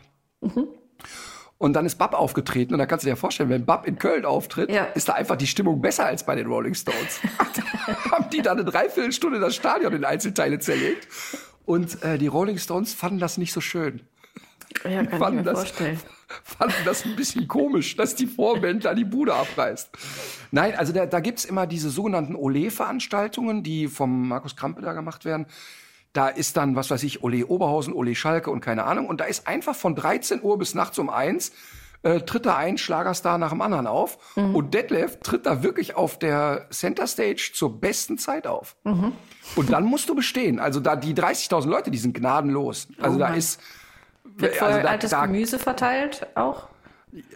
das nicht, aber da habe ich schon äh, erlebt, dass da Leute wirklich sehr, sehr traurig von der Bühne wieder runterkamen. Ui. Und, und was ich eben an der Geschichte toll finde, und man kann über Musik ja sowieso nicht streiten, ähm, und ich kann auch total verstehen, wenn einer die Musik kacke findet und sich die Ohren zuhält, aber ich finde die Geschichte, die dahinter steht, dass wir so als Team das Ding da so gewuppt haben, und na klar, steht und fällt das mit dem Defi, das ist ja logisch, Ja. aber das war für uns alle äh, wirklich, also was gestern bei uns los war, das Ja. war wirklich schön, wirklich schön. Kannst du dich noch erinnern an die Rubrik Dinge, die die Hundewelt nicht braucht? Oder DDD HNB, wie wir ja immer sagen? Ich kann Beim, mich da sehr dran erinnern. beim letzten Mal war das ja diese schlecht gefotoshoppte Retriever, der in eine Decke gesteckt wurde. Das hat jetzt so eine kleine Lawine ausgelöst, weil wenn du das googelst, Das haben viele Hörerinnen und Hörer gemacht. Dann kriegst du natürlich sofort irgendwelchen anderen Schrott noch angezeigt. Und ein Beispiel dafür habe ich dir gestern, glaube ich, geschickt. Da steckt so ein degenerierter Mops in so einem blauen, müllsackartigen Zelt. Das ist aufgepumpt, da guckt auch ein Schlauch raus. Erst denkt man, soll dieser Mops ins Weltall? Oder was ist da los, wo er noch schlechter Luft kriegt? Aber es ist eine, ein Badetrockner. Auch wieder besonders bizarr für Hund und Katze. Also, ich möchte diesen Menschen sehen, der es schafft, da eine Katze reinzustecken. Naja. Aber das sah für mich, ne? Ja. Äh, sah das ja aus wie so eine überdimensionierte Trockenhaube aus den 70er Jahren ja, genau. meiner Oma. Ja. ja. Und äh, was ich mich ja immer frage, der Mops, wenn du den jetzt so nimmst und der mhm. war jetzt klatschnass, mhm. dann nehme ich entweder ein Handtuch und rubbel den trocken, oder Ja. es gibt ja so wirklich total funktionale äh, Dry Capes. Da passt der so einfach rein, der wird mit Klettverschluss zugemacht, der legt sich hin, 25 Minuten später ist der Knochen trocken und der Hund findet es auch angenehm. Warum betreibe ich denn bitte den Aufwand, dass ich ein Stromkabel in die Wand stecke, den Hund in einen Plastikmüllsack stopfe, den aufblase, den Hund traumatisiere? Warum? Also, wir- also immer wieder habe ich im Kopf, wie die Leute sich's ausdenken. Und es, es kann nüchtern nicht entstanden sein. Das ist nicht Nee. möglich. Also es kostet, glaube ich, 30 Euro ungefähr. Und äh, ich bin gar nicht sicher, ob damit überhaupt alles funktioniert. Das eigentlich mit einem Föhn, den man da anschließt? Oder kommt da ein Gebläse mit? Das weiß ich jetzt gar nicht. Kannst du das eigentlich schon? Nee, ich kannte das nicht, aber ich habe es jetzt eher so verstanden, dass das so wie ein, ja, so ein, so ein kleiner Generator, das auf, so wie man eine Luftmatratze aufpustet. Ja, sehr lustig jedenfalls und gerne mehr davon. Sehr krank vor allem. Ja, aber dem Zusammenhang ist mir nochmal aufgefallen. Ich war auch gestern mit Alma nachmittags im Wald. Jetzt wird das Wetter ja auch wieder ein bisschen kälter. Und bei Alma ist es besonders ausgeprägt, wenn die so bis zum Bauch in so einer Wasserstelle steht und die kommt wieder raus, dann ist die so extrem euphorisiert. Und ich kann mich da auch dran erinnern, wenn wir unseren Dackel früher alle zwölf Jahre mal gewaschen haben. Der ist dann wieder aus dem Badezimmer rausgekommen. Da war die in so einem Hyperaktivitätsmodus und hat sich auch überall so am Teppich versucht, zu, trocken zu schubbern. Aber äh, in bester Laune kann man wirklich sagen. Ich habe mal versucht herauszufinden, woran das eigentlich liegt. Ob die einfach nur froh sind, dass es vorbei ist, dass sie aus der Badewanne raus sind. Oder was auch immer. Weißt du das? Also ich glaube, ähm, zumindest bei den Hunden, die ich kennengelernt habe, dass es erstmal nichts mit der Temperatur zu tun hat. Nee. Denn einer dieser Hunde ist Emma und die habe ich mal mit sehr warmem Wasser äh, baden müssen, weil die sich in toten Fisch gewälzt hatte. Ah, oh. Und auch danach kam das, was du Euphorie nennst. Und bei Emma ist es tatsächlich so, ähm, hier bei dem Vorspannfilm für Freispruch sieht man das ja auch. Da haben wir die ja mit Heilerde abgerieben und mit Dreck und dann nass gemacht. Ja. Und da wühlt die sich ja auch über den Teppich, übers Bett und macht eine riesen Sauerei, die Ja. gewünscht war. Ähm, und ich persönlich glaube wirklich, dass die das Fell wieder gerade ziehen, dass die, die das, was vielleicht doch auf die Haut gekommen ist an Wasser, dass sie das vermeiden wollen, abschütteln, trocken reiben wollen, dass es eher so eine so eine reinigende Handlung ist. Aber ich weiß, warum du auf Euphorie kommst, weil der Hund da ja keine ängstlichen Parameter zeigt. Also es ist eben nicht mit eingeklemmtem Schwanz und nicht mit Ohren zurück und so weiter, sondern da ist wirklich Dynamik drin und, und auch gute Laune. Das Auf jeden Fall, oder? absolut. Ja, dann würde ich sehr gerne noch auf eine Hörerfrage eingehen. Und zwar ist die Frage von einer Hörerin, wie verhalte ich mich eigentlich, wenn aus weiter Ferne ein Hund auf mich zu galoppiert kommt, weil ich offenbar irgendwie spannend für den Hund bin, der Halter nicht in Sichtweite ist äh, oder er nicht zurückgerufen wird oder wenn ein Hund mich von hinten anspringt und so weiter. Ähm, die Hörerin bekommt in solchen Situationen offenbar Angst und möchte gerne wissen, wie sie möglichst uninteressant auf Hunde wirkt. Also da müsste man sich noch mal den kleinen Einspielfilm anschauen, den ich mit Bülent Ceylan gemacht habe. Ich habe Bülent mal für ein TV-Format reingelegt. Ähm, Bülent ist ein bisschen unsicher mit Hunden. Nicht im Sinne von hysterisch-panisch, aber ist ihm nicht so geheuer. Ne? Und dann haben wir ihm erklärt, pass auf, der Martin Rütter kommt jetzt und der erklärt dir, was du machen kannst, dass echt überhaupt nichts passiert. Also dass der Hund sofort spürt, es passiert hier nichts. Und wir haben natürlich Hunde gestellt, also die wussten auch, was zu tun war. Und im ersten Schritt habe ich Bülent äh, klar gemacht, dass das Wichtigste wäre, dass er im Zickzack wegrennt. Und sobald er einen Hund sieht, soll er bitte so viele Haken schlagen, wie er nur irgendwie kann. Das würde dem Hund also suggerieren, dass er ähm, wirklich total uninteressant und einfach viel zu dynamisch wäre. Und dann waren wir, Was? Ist das wirklich wahr? da, da gibt's Filmmaterial zu. Und Bülent war so irritiert, aber auch, wir kennen uns ja ganz gut und der Bülent weiß, dass ich so im privaten Leben eigentlich eine vertrauenswürdige Person bin. Dann hat er das erstmal für voll genommen und es war so ein leicht regnerischer Tag und Bülent ist immer sehr ängstlich, dass seiner Stimme was passiert. Er hat Ja. immer einen Schal an und dann hat es noch geregnet und dem war, war eh schon Bock auf gar nichts. Und dann sollte er rennen. Und dann rannte er im Zickzack weg und natürlich die Hunde wie bescheuert hinter ihm her. Und ja, es wird nicht klappen. Also er wäre, ja, du musst noch mehr Zickzack laufen. Du musst dynamischer sein. So. Ja, hm, hm, klappt aber alles nicht. Ja, okay, pass auf, dann machen wir ein anderes Experiment. Was aber immer hilft, ist, wenn du dich langsam, aber wirklich, so sag ich mal, elfengleich auf den Boden legst und den Kopf zur Seite drehst. Und da hatten wir einen Hund bestellt, von dem wir wussten, der wird den ohnmächtig lecken. Der wird hingehen und dem einfach die ganze Zeit durchs Gesicht lecken. Und das waren so schöne Momente, weil er da lag zwischen ängstlich sein Ja. und wie lange muss ich das noch aushalten und wie Ja. lange geht das? Das war wirklich sehr, sehr schön. Ist das seitdem Er geheilt? ist äh, seitdem geheilt. Er hat sich quasi zum Hund verwandelt. Denn äh, wie zwischen uns natürlich üblich, gab es eine Revanche von seiner Seite. Bin ein paar Tage später in Mannheim in der SAP-Arena aufgetreten und das ist ja seine Homebase. Also niemand hat die SAP-Arena häufiger gefüllt als er, weil er kommt aus dieser Region, er steht für Mannheim und so weiter. Und ich hatte, ich, das war bei Nachsitzen und ich hatte bei Nachsitzen so drei, vier große Stoffhunde auf der Bühne. Ja. Und dann kam ich zum zweiten Teil raus und äh, habe wie immer Show gemacht und plötzlich fingen die Leute so an zu kichern. Und ich denk, was haben die? Das ist doch, es ist ja noch nichts zu lachen. Und die Ja. lachten an Stellen, wo nichts war. Und dann sehe ich, dass einer dieser Stoffhunde sich bewegt. Und äh, irgendwie die Arme bewegen sich, der Kopf so. Ne? Und da war mir irgendwie klar, da sitzt jetzt einer aus dem Team da drunter. Ja. Und einer, der Koch oder irgendeiner verarscht mich jetzt. Und hab das aber erstmal so laufen lassen. Und dann bekam dieser Hund dann doch mehr Eigendynamik, als mir recht war. Fing dann an aufzustehen, äh, tanzte da auf der Bühne und so, ne? Ja, und dann habe ich das Publikum halt integriert und gesagt, pass auf, wir haben eine lockere Atmosphäre im Team, da ich wette, da ist unser Tourkoch, der Mario drunter und so. Komm Hund, jetzt hast du deinen Spaß gehabt, jetzt mal Hut ab. Hör mal, als der den, ich habe mich so erschrocken, als Bülent da drunter war, weil ich mit dem natürlich überhaupt nicht gerechnet habe. Und du musst dir das wirklich vorstellen.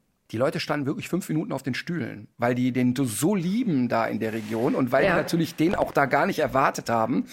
Ähm, das war für mich war das total schön, das war hat großen Spaß gemacht, aber für die Leute war das ähm, wirklich heftig. Und seitdem immer, wenn ich in der SAP Arena auftrete, und die Leute, da ist, sind ja immer Leute im Publikum, die die Nummer mit Bülent damals erlebt haben, gehe ich immer und schüttel alle Puppen einmal durch. Äh, also wir waren aber jetzt hier, boah, ich schweife ab. Äh, es ging darum, was kann ich machen, wenn ich unsicher bin und da kommt ein Hund im Galopp an? Also erstmal ge- gehe ich jetzt anhand der Frage davon aus, dass diese Person nicht mit einem eigenen Hund unterwegs ist. Denn dann Ja. ist es ja meistens so, dass der eigene Hund der interessantere ist. Aber wenn es um den Menschen geht, ähm, ist, also erstmal äh, möchte ich noch mal ganz kurz betonen, die Chance, dass du von einem fremden Hund aus dem Nichts gebissen wirst, da wirst du in Deutschland eher von der S-Bahn überfahren. Also die Chance ist wirklich klein. Also 99 Prozent der Bisse, das kann ich und will ich immer wieder betonen, passieren im Familien- und Bekanntenkreis. Es gab schon eine Beziehung zwischen Hund und Mensch, bevor es zu einem Biss kam. Und wenn wir von 99 Prozent reden, dann ist es wahrscheinlich noch mehr als 99 Prozent, denn ähm, wir können ja nur von registrierten Bissen ausgehen. Und ein Biss wird ja nur dann registriert, wenn du mit der Person schon irgendwie ein Thema hattest. Ähm, also wie wie gesagt, wenn die Emma meine Schwester beißt, fehlt mir die Fantasie, dass sie danach zur Polizei geht. Ähm, oder das äh, irgendwie juristische Folgen hat. Ähm, also das heißt, erstmal ist es sehr unwahrscheinlich. Das hilft natürlich jemandem, der Angst hat, nicht. Aber trotzdem ist es erstmal eine wichtige Information. Was immer wichtig ist, das ist ein blöder Ratschlag für die Jogger, die es oft erleben, ist Dynamik raus. Alles, was mit Bewegung zu tun hat, ist für den Beutegreiferhund erstmal interessant. Und mit Beutegreifer ist dann nicht gemeint, dass ein Hund glaubt, ja, so ein, so ein äh, Jogger, den kann ich prima erbeuten und den fressen. Aber Beutefangverhalten hat ja nicht nur mit der Endhandlung beißen, schütteln, töten zu tun, sondern erstmal mit dem Nachhetzen. Also der Border Collie hütet nicht die Schafe, streng genommen, sondern der jagt die Schafe. Das ist Jagen. Ihm ist nur die letzte Handlung, sich verbeißen, schütteln, töten, auffressen, abgezüchtet worden. Aber erstmal ist es eine Jagdsequenz. Das heißt, alles, was dynamisch ist, kann für einen Hund erstmal interessant sein. Also ein Welpe rennt erstmal allem hinterher, was beweglich ist. Und manche Hunde haben dann eben nicht geschnallt oder nicht gelernt, okay, Jogger ist nicht so interessant, kannst nicht hinterher. Wenn du jetzt aber da stehst und bewegst dich sowieso schon nicht besonders, der Hund kommt angerannt, spiel nicht, dass du selbstbewusst bist. Also fang nicht an, äh, jetzt mache ich mich groß, jetzt gehe ich einen energischen Schritt auf den Hund zu. Das geht in aller Regel in die Hose, weil der Hund an der Körpersprache sieht, dass du nicht selbstbewusst bist in dem Moment. Und das kann einen Hund verunsichern. Also so nach dem Motto, guck mal, der sieht ängstlich aus, spielt aber ruppig. Also jetzt muss ich echt mal reinbeißen. Ja. Irgendwas stimmt da nicht. Da stimmt was nicht. Ja? Also das heißt, stehen bleiben, direkten Blickkontakt vermeiden. Also ich würde einem Hund, von dem ich mich tendenziell bedroht fühle, nicht direkt in die Augen starren. Ähm, denn das kann für einen unsicheren Hund eine Provokation bedeuten und äh, ein, ein Anlass zu, oh, der will Streit. Also ähm, vermeide ich den direkten Blickkontakt. Ich drehe mich aber nicht weg. Ich drehe mich nicht, also ich drehe dem Hund nicht den Rücken zu, denn ich will natürlich auch wissen, er greift er jetzt ernsthaft an. Also das heißt, ich drehe mich ein bisschen seitlich und gucke so über die Schulter über ihn weg oder seitlich an ihm vorbei. Das heißt, ich kann in der Peripherie noch total gut erkennen, was macht der. Ich muss auch nicht sechs Meter an ihm vorbeigucken. Das reicht so leicht schräg. Das kann der beurteilen. Und dann würde ich wirklich in der Position erstmal bleiben. Und im Zweifel auch sich rückwärts entfernen und einfach mal ein paar Schritte nach hinten gehen. Alles aber ruhig und nicht hektisch. Das ist, was ich jetzt beschreibe, in 99,99999 Prozent aller Fälle schon der Moment, wo der Hund dich nicht mehr interessant findet. Oder einfach merkt, okay, da ist nichts los, ist ein Mensch fertig. Wenn es natürlich, wenn du jetzt wirklich in die Situation kommst, dass du dich von einem Hund attackiert fühlst, ja, dann du musst dich mit aller Vehemenz wehren, das ist ja klar. Ja. Ähm, ich habe auch noch eine Frage. Und zwar werde ich mit ein paar Leuten, Alma und einigen Menschen, die ich leider auch für recht ambitionierte Wanderer halte, eine Woche zum Wandern nach Südtirol fahren. Und da bin ich jetzt so ein bisschen unschlüssig, wie ich die Alma am besten darauf vorbereite, weil die hat natürlich ihren normalen Auslauf, ihre Bewegung und Beschäftigung und so weiter, aber ja nicht nur körperlich. Wie wichtig ist das, dass ich die so ein bisschen vortrainiere? Braucht die ein kleines Trainingslager für so längere Wandertouren? Oder ist das wichtig, dass ich die am Anfang vielleicht so ein bisschen äh, bei mir halte und ihre, an ihrem Bewegungsdrang so ein bisschen bremse, damit die da nicht das Pulver verschießt? Oder was hast du da noch so für Tipps? Sind da noch andere Hunde dabei? Nee. Das ist schon mal gut, weil wenn da noch andere Hunde dabei sind, kommt zu dem Wandergang ja in aller Regel, zumindest in den ersten Momenten, ja noch Spielereien Ja. dazu. Das heißt also, den, dann laufen die erstmal schon mal die dreifache Strecke von dem, was ihr da wandert. Also das heißt, wenn ihr, ich erfinde jetzt eine Zahl, 20 Kilometer wandert, geh mal davon aus, dass ein Hund, den du dann nicht bei dir hältst, mal gerne 30, 35 Kilometer macht. Ja. Und das sind Strecken, die der deutsche Haushund erstmal so nicht gewöhnt ist. Ja. Es wird beim ersten, bei der ersten Tour wahrscheinlich nichts passieren. Die wird aber am nächsten Morgen in dem gleichen Zustand aufwachen wie du. Das heißt, die wird dann auch Muskelkater haben, die wird denken, boah, was haben wir denn jetzt? Haben wir aber viel gemacht und oh, muss man das zweimal haben. Das heißt, die zweite Wanderung wird in aller Regel schon ein bisschen entspannter. Das, das euphorische Hin- und Herrennen wird dann weniger. Wenn die jetzt gesund ist und du sagst, die hat keine Gelenksprobleme, die hat kein Herzproblem, kein irgendwas, und ihr geht jetzt nicht, sag ich mal, jeden Tag ein 3000er hoch, dann glaube ich, musst du bei einem gesunden Hund erstmal nicht wahnsinnig viel beachten. Aber du musst die Freiheit im Kopf haben, zu merken, dass der Tag zwei und drei für sie sehr anstrengend sein kann und dass man vielleicht das Tempo ein bisschen anpasst. Also ich habe das ja bei Emma erlebt, als wir mit der Jacqueline. Frau Fritz äh, Ja, ja. auf den äh, Berg geklettert sind, war Emma ja weil es ging ja wirklich sehr steil bergab an vielen Stellen. Sie hat scheinbar gespürt, jetzt ist Schnauze halten angesagt. Die hat sich ja relativ ruhig verhalten für sie. Ähm, die war am nächsten Tag aber wirklich platt. Die war wirklich platt. Also die gleiche Strecke hätten wir an dem Tag mit ihr wahrscheinlich nicht nochmal gemacht. Oder zumindest nicht in der Zeit. Hätten wir uns mehr Zeit nehmen müssen. Aber wenn es jetzt so ein, also wo geht ihr denn wandern? Schon noch Berge. Aber jetzt nicht so extrem schwere Touren. So fit bin ich ja selber auch gar nicht. Aber reden wir dann von vier Stunden Wandern oder zehn am Tag? Nee, eher so zwischen vier und sechs, würde ich mal sagen. Ja, aber ich glaube, also ich behaupte jetzt mal, dass vier bis sechs Stunden, die du spazieren gehen kannst, das kann die Alma auch. Ah, okay, aber du würdest sie schon so ein bisschen bremsen. Das heißt nicht von Anfang an Vollgas, sodass sie jeden Meter dreimal macht. Absolut. Und also ich würde die die erste Viertelstunde mal machen lassen, wonach er ist. Und dann nach der Viertelstunde würde ich die auch mal ein paar Schritte anleihen oder bei mir halten, dass einfach klar ist, so jetzt latschen wir mal. Und spannenderweise, wenn die irgendwann merkt, okay, es ist jetzt Latschen angesagt, dann latschen die auch einfach mit. Tagpause zwischendurch? Ist das, ist das wichtig oder muss nicht? Finde ich nicht. Also ich Äh, finde nee. nicht, wenn, also wie, wie gesagt, wir reden von gesunden Hunden, da glaube ich es nicht. Was ich aber wirklich, ich meine, das muss ich dir nicht sagen, ich will es aber trotzdem betonen, du musst ausreichend Wasser für sie Ja. dabei haben. Ähm, das wird echt oft unterschätzt. Auch die Leute selber haben ja oft zu wenig Wasser für sich dabei. Ähm, aber das ist ja dann deren Problem. Und für den Hund muss man aber wirklich genug Wasser dabei haben. Und was ich auch dabei hätte an deiner Stelle, so eine Grundausstattung an Erster-Hilfe-Sachen. Kurzer Werbeblock, bei uns im Shop gibt's so eine Erste-Hilfe-Reisetasche. Ist so, ein, ist so ein kleines Package und da sind so die Grundausstattungen drin, die du so brauchst. Ähm, also auch vor allen Dingen, wie kriege ich eine, eine stark pulsierende Wunde äh, zum Stoppen? Also dass da eben nicht der Hund äh, einen Liter Blut verliert oder sowas. Also ähm, Druckverband, Material ist da drin, da ist eine Schlinge drin oder, oder eine, eine Schlaufe, mit der man schon was machen kann. Da ist ähm, sowas Profanes wie eine Zeckenzange, das ist jetzt für mich nicht Erste Hilfe, aber die ist halt eben mit dabei. Also dass man einfach sagen kann, so eine Grundversorgung ist dabei, das wiegt nichts, das wiegt 200 Gramm oder was, das kannst du so mit dir rumschleppen. Ähm, da würde ich auf jeden Fall darauf achten. Also dass ich ähm, darauf gewappnet bin, was mache ich, wenn ähm, der Hund da mal eine Verletzung hat. Und der zweite Punkt ist, egal wie warm es an dem Tag ist, ähm, du nimmst auf jeden Fall eine feste, robuste Jacke mit. Ähm, denn wenn die sich ein Bein bricht oder irgendwas passiert, kriegt ihr die in der Jacke zu zweit prima transportiert. Ihr kriegt die da reingelegt und könnt die an den Ärmeln so verknoten, dass ihr die tragen könnt, weil ein Hund in Almas Gewichtsklasse, den trägst du nicht drei Stunden auf dem Arm. Das passiert dann, das geht dann einfach nicht. Aber mit einer Jacke, die also gewisse robuste, also jetzt so eine typische Outdoor-Jacke, die reicht dann auch.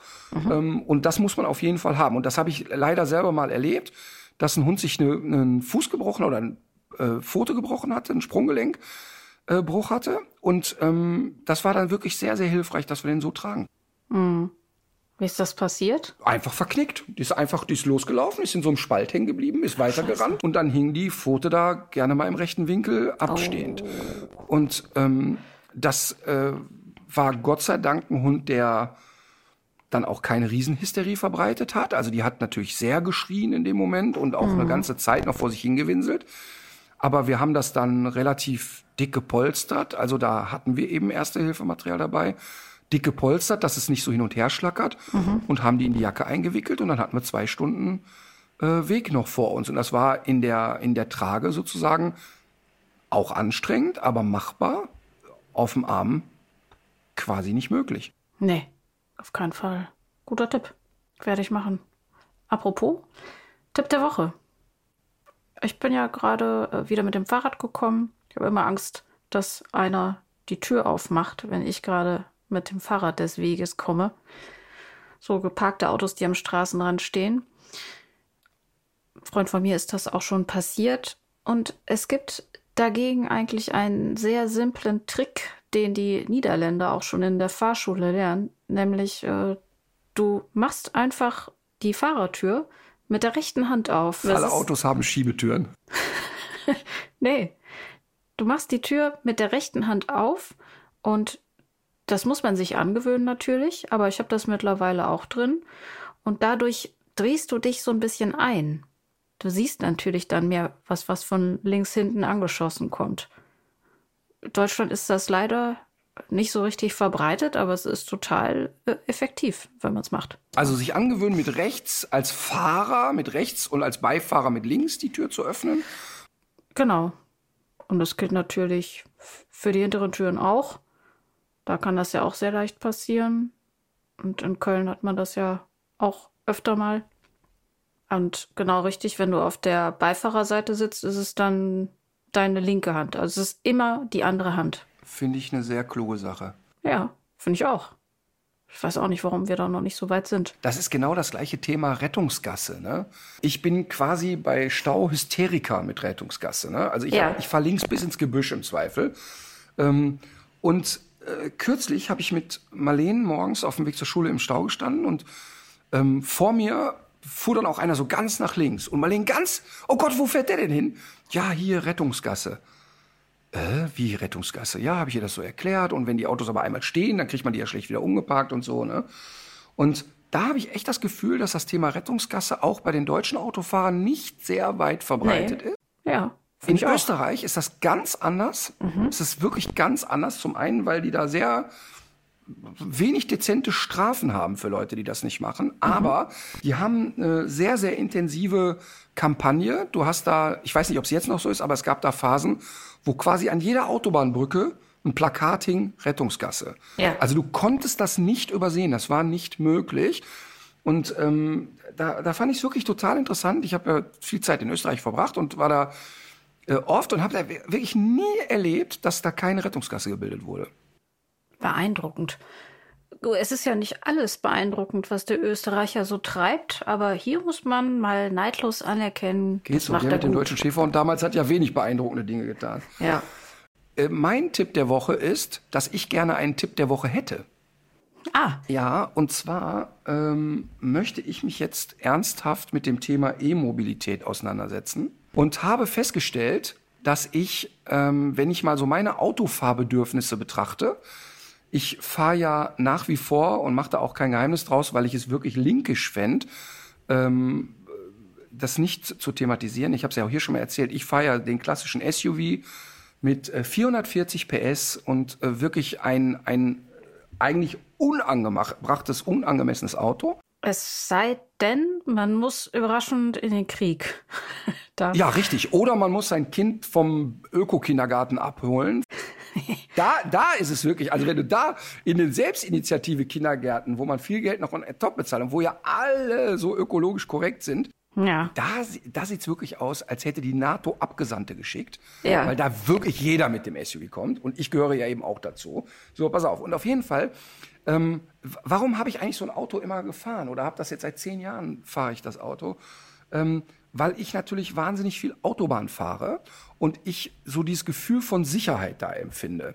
Das heißt also, meine Strecken sind ja immer gerne fünf, sechs, sieben Stunden und habe so dieses Gefühl, ich steige dann nach vier, fünf Stunden aus so einem Auto aus und habe das Gefühl, ich, ich, ich hätte einfach auf der Couch gesessen. Also total null Belastung irgendwie. Und so habe ich das immer gerechtfertigt. Ne? Und je mehr ich aber darüber nachdenke, je weniger fühle ich mich eigentlich damit wohl. Jetzt werde ich natürlich, weil das auch ökologischer Schwachsinn wäre, dieses Auto nicht wegschmeißen, sondern es wirklich fahren, bis es umfällt. Aber ich möchte mich gerne jetzt mal mehr mit E-Mobilität beschäftigen. Und dann habe ich mal analysiert, was für Strecken fahre ich eigentlich? Und ähm, wenn ich auf Tour bin, fahre ich viel. Also ich fahre ja 70, 80.000 Kilometer im Jahr. Ähm, und ich hätte dann nicht die Möglichkeit, nach drei Stunden anzuhalten, zwei Stunden zu laden und dann wieder drei Stunden zu fahren. Deshalb, wenn mir jemand hier einen Tipp geben könnte, egal welche Automarke es ist, oder mich mal beraten könnte, welche E-Fahrzeuge haben so die längsten Reichweiten, wo man sagen kann, also ich kann jetzt nicht mit dem Auto anfangen, das so 200 Kilometer weit kommt. Da kann ich nichts mit anfangen. Also das kann ich, das kann ich hier für die für die regionalen Strecken könnte ich das machen und den noch dazustellen oder so und dann muss der der alte Panzer nicht fahren. Aber ich brauche eigentlich ein E-Auto, was auch in der Lage ist, längere Strecken zu überbrücken. Und ich glaube, das gibt's inzwischen, dass die auch 400, 500 Kilometer können. Und wenn da jemand äh, als Tipp des Tages, Tipp der Woche an mich mal äh, herantreten könnte und sagen könnte, hör mal, ich kann dich beraten, das fände ich wirklich großartig. Ja. Finde ich natürlich auch. Total interessant. Ich könnte mir allerdings vorstellen, dass es gar nicht so die nachhaltigste Geschichte der Welt ist, wenn jetzt alle äh, Leute, die eigentlich noch ein Auto haben, sich jetzt ein neues E-Auto kaufen. Also ich glaube, die CO2-Bilanz, das ist ja eine sehr komplexe Angelegenheit und es steht fest, du kannst mit einem SUV, äh, wenn du dich davon trennst, kannst du bis zu 3,6 Tonnen pro Jahr äh, einsparen.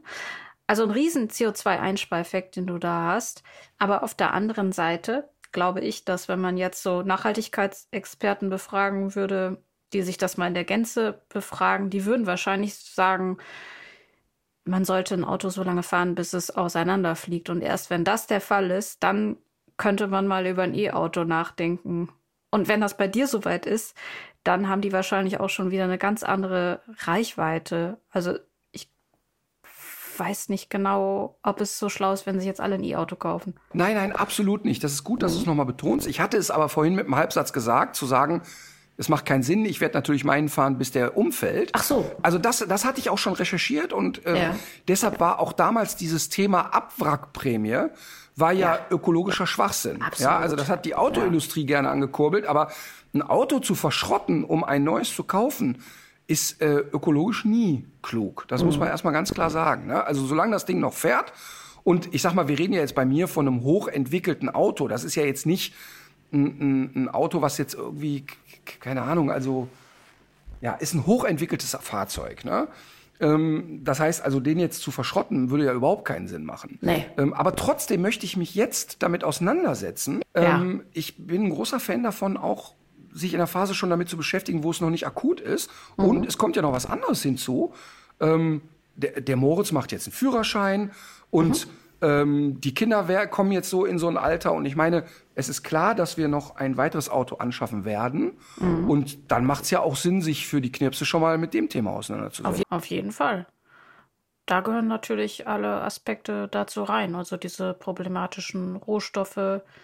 Also nach meinem Kenntnisstand ist es mittlerweile aber so, dass die E-Autos tatsächlich auch einen deutlichen Vorsprung haben vor den Verbrennern.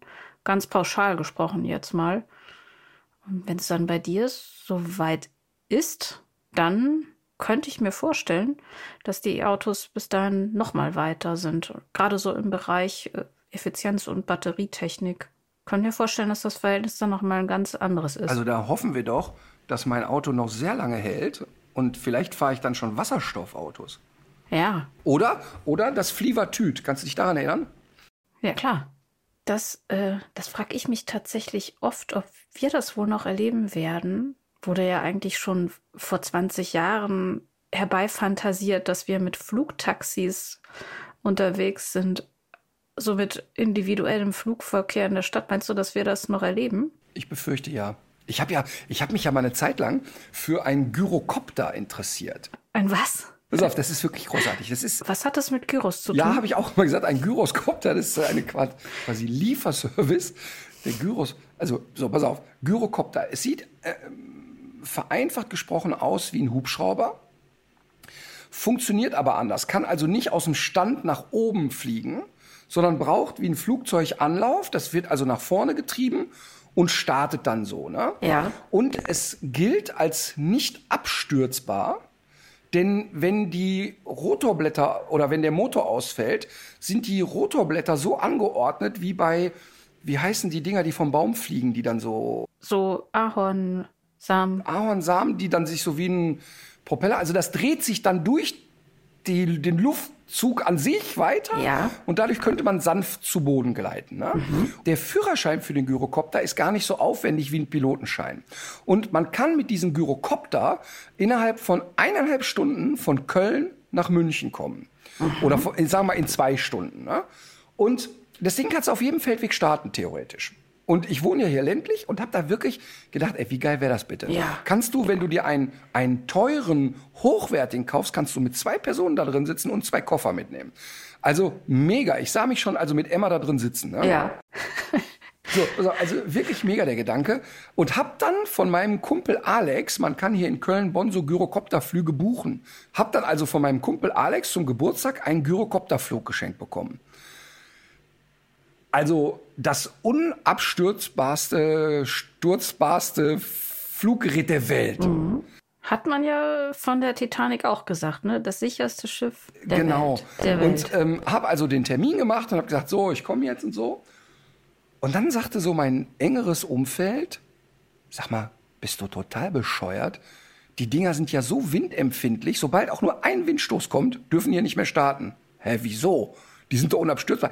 Ja, ja, wenn die ohne Wind sanft nach unten gleiten, ja, aber Wind kippen die sofort.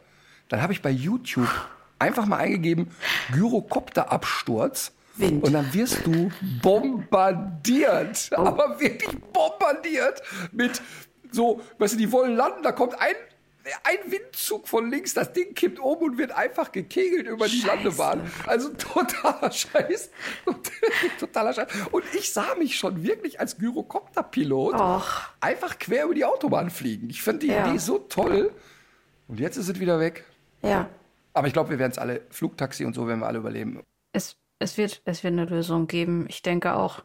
Vielleicht so was ähnliches wie ein sehr zielsicheres Katapult, für, so für den individuellen Flugverkehr. Na gut, ich meine, äh, Jeff Bezos und, und äh, Richard Branson werden ja wiederverwendbare Raketen anbieten. Ach, meinst du, dass sich da, dass sich da die Preise demnächst so entwickeln, dass es da so ein kleines Startup für zum Zusammenschrauben für nach Hause sozusagen gibt? Nee, aber ich glaube, ich glaube, dass zwei Menschen, die so unternehmerisch getrieben sind wie die beiden, das nicht nur aus reinem Vergnügen machen. Bei Richard Branson könnte ich mir noch vorstellen, weil er ja ein Abenteurer ist in dem Sinne.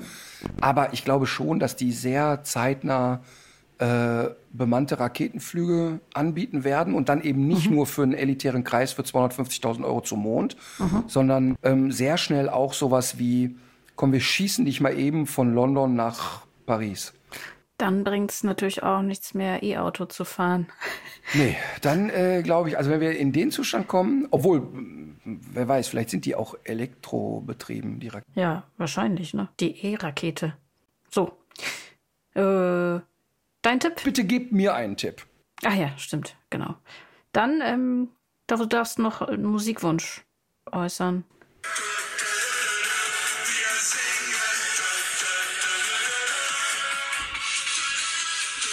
Also ganz ehrlich, Leute, Detlef Defi Steves, das Lied heißt Definitiv. Und ich verspreche euch, hör's, also hörst dir einfach beim Autofahren an, du hast danach gute Laune. Okay. Das lasse ich mal so stehen.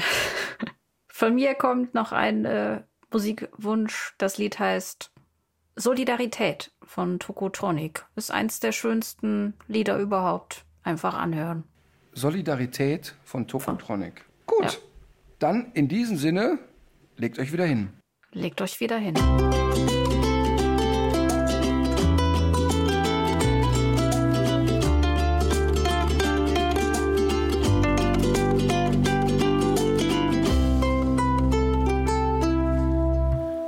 So Leute, das war's jetzt mit tierisch menschlich, aber damit ihr die Zeit zur nächsten Folge gut überbrücken könnt, haben wir hier noch einen Podcast-Tipp für euch. Hi, ich bin Philipp und mein Podcast heißt Verbrechen von nebenan, True Crime aus der Nachbarschaft. Warum aus der Nachbarschaft? Weil die schlimmsten Verbrechen meist nicht in irgendeiner anonymen Großstadt passieren, sondern direkt nebenan. In meinem Podcast spreche ich mit meinen Gästen über die spektakulärsten deutschen Verbrechen und spannendsten Kriminalfälle der letzten Jahre. Ich würde mich freuen, wenn ihr mal reinhört. Tschüss. Audio Now.